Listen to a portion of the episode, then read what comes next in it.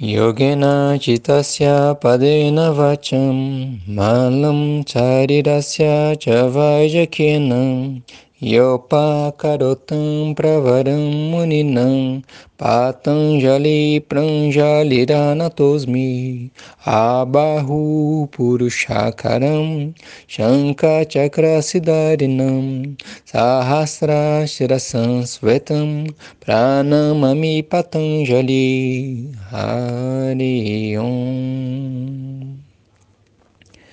Bom dia pessoal, e aí como estamos? Vamos continuar então falando sobre as formas né, de você conseguir ir do estado de sair, né, do estado de agitação da mente, né, Tita Vikshepa, e ir para o estado de tranquilidade da mente, Tita Prasadana. Né? Lembrando que a agitação da mente, né, mente agitada, ela é um obstáculo para a questão do autoconhecimento. Né? Então a gente precisa ter essa mente apaziguada para conseguir ter é, um entendimento sobre a nossa própria natureza e com isso obter essa, né, essa satisfação consigo mesmo, né, de, da sua condição, do seu eu, né, esse entendimento do eu para você estar bem e pleno consigo mesmo. E, enfim, é, tem é, várias, vários meios né, para conseguir isso, né? O Patanjali enumera vários. Eu citei dois, né? No áudio anterior eu vou falar de tem mais cinco, né, para serem falados. Sim, vamos ver se os cinco são falados agora ou se vai precisar de mais um áudio para completar todos eles, tá? É... Bem, uma outra forma de você conseguir ter essa mente mais tranquila, apaziguada, é através da expiração, né, do controle da respiração, do pranayama. Eu já comentei isso em alguns momentos, né, através de uma expiração e da retenção da respiração. Né. É um ponto importante é, é, é entender que a, a dentro do, do, do, do, do, né, da, do entendimento do yoga, assim, essas retenções, quer dizer, você não respirar de forma contínua, quer dizer, esse momento de pausa, eles são momentos extremamente valiosos, né, que geralmente a gente esquece, né, a, a respiração tem quatro momentos, né, e a gente pensa na inspiração e exalação, né? Mas tem a retenção com os pulmões cheios e a retenção com os pulmões vazios. E esse processo de fazer esse trabalho de retenção é, é, é importante no sentido da apaziguação, porque o prana é o movimento, né? Se você trabalha com a retenção, você está justamente diminuindo esse movimento e com isso você diminuindo o movimento da respiração, a mente e a respiração estão extremamente conectados, né? Então, assim como quando você fica nervoso, você começa a respirar de forma ofegante, né? Quando você agita e você parece que, né, aquela respiração vem de forma é, é, acelerada e irregular, é, você pode conduzir a sua mente para um estado mais relaxado através de um controle da tua respiração. Né? Então, principalmente através de uma exalação vagarosa e né, desse controle de retenção. Né? E isso tem que ser feito sem forçar. Né? Eu já comentei isso outras vezes, né? você não tem que ficar suando ou se sentindo com falta de ar. Né?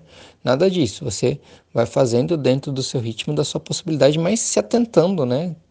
É, criando esse entendimento e esse controle da respiração. Né? Sempre comento que a respiração tem que ser suave, mas profunda. Né? E para que isso aconteça, você precisa trabalhar mais é, de forma é, é, intencional, né? porque ele sempre vai estar tá funcionando, mas de forma mais intencional, deliberada, o diafragma, né? um músculo da respiração, que é aquele músculo que separa a cavidade alta da cavidade baixa, né? na região aqui do, do, do, do, do peito, né, do abdômen. Né? E quando você trabalha esse diafragma, o que acontece? Você está empurrando para baixo né, todas as vísceras que estão abaixo dele. E isso faz com que a, a tua barriga, né, teu abdômen dilate. Né? Então, por isso que quando a gente fala de respiração abdominal, uma respiração onde o diafragma trabalha de forma mais é, mais, é mais contundente, digamos assim, não, não sei se não consigo achar uma palavra melhor, né? mas enfim, você faz esse processo e você vai conseguir ter mais espaço para respirar de forma mais vagarosa, né? E ao mesmo tempo mais profunda. Né? E isso vai é, automaticamente te levando a um estado de mente mais tranquila. Né? É, bem, lembra daquela imagem né, da garrafa que enche e esvazia. Né? E o que acontece é que muitas vezes, quando fala assim, né, tipo, a pessoa né, desaprendeu a respirar, é meio engraçado isso, né? mas de certa forma a gente desaprende a respirar. Né? Não que, que a gente não consiga respirar de forma nenhuma, porque se fosse isso a gente morreria, mas a, a gente respira de forma tensa, né? É, eu sempre falo, eu, acho que eu já comentei aqui na respiração. Observa o bebê respirando quando ele está lá tranquilo, sem nenhuma preocupação, é, alimentado, né? trocou as fraldinhas, está lá no quentinho, olha ele respirando e vê. Né? É assim que tem que ser na respiração, aquela barriga que vai e volta. Né? Mas muitas vezes quando a gente está tenso e aí alguma pessoa chega e fala para você respira, aí você em vez de respirar mesmo você se tranca todo, né? Você respira pelo tórax aqui pelo peito, tranca já o, o ombro já eleva e já fica todo todo preso, toda presa, assim, né? Mais ainda. Né? Então fazer esse trabalho de respiração né, é fundamental. É, e é uma forma de você estar tá disciplinando a tua mente. Como eu já comentei, a respiração só existe no tempo presente. Então, é, você não, se você ficar se concentrando na tua respiração, a tua mente não vai ficar divagando. E se devagar, você traz ela de volta, porque esse é o processo, repetição. A mente viaja, você traz ela de volta. Né? Então, um outro processo é através dessa expiração vagarosa, retenção da respiração, o controle né, da respiração. Uma outra forma é você contemplar um objeto. Né? Então você foca em algum objeto, né? e aí tem várias, várias técnicas assim, né, específicas em relação a isso é, que são técnicas, inclusive, que são utilizadas para um processo de meditação, né? Porque, na verdade, assim, essa questão da mente, apazig... você trazer essa apaziguação da mente é, é, é você preparar a mente para a meditação, né? Pode ser, né? Por exemplo, essa questão da contemplação objeto pode ser é, ela uma técnica de meditação em si, mas é, pode ser simplesmente um processo de preparação, né? De trazer esse foco para para conseguir fazer a meditação. Né? Então, um foco em um objeto. Por exemplo, você pode focar, como eu já falei outras vezes, um mantra. Né? Então, tem um mantra, ou no Mashivaya, ou no Mashivaya, ou no Mashivaya. Você traz foco nesse mantra. Né?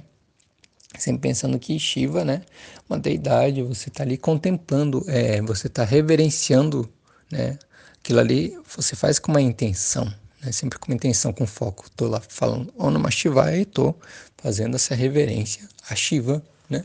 E você pode, evidentemente, escolher, inclusive, uma deidade à sua escolha. Né? Não precisa ser Shiva, né? Só porque ele é o patrono do yoga. Né? Isso também é uma coisa que eu acho que já está bem, bem entendido, né? Espero por todo mundo que tenha acompanhado esses áudios. Né? Então pode ser um mantra, né? Mas pode ser um objeto mesmo, né? Então, por exemplo, tem, tem forma de você fazer uh, uma meditação assim, né? É, com fogo. Então você pega uma vela, né? Coloca numa sala escura, num quarto escuro, senta de forma confortável, né? Faz todo aquele alinhamento, é, sentando nos isquios, né? A gente costuma sentar no, no cox, assim, muitas vezes. Então você senta nos isquios, você puxa a pele do glúteo para trás e para fora, e você percebe que você está sentando nos isquios em vez de sentar no cox, que são aqueles ossinhos dos, dos glúteos, né? Procura uma almofada que tem que ser uma altura que, que, que deixe você confortável para ficar de pernas cruzadas, né? Então depende muito do teu alongamento, do teu costume em conseguir ficar em uma posição sentada de forma confortável, né? Porque senão, é, se não for confortável, não vai funcionar, né? Você vai ficar incomodado com a dor, com o desconforto, né?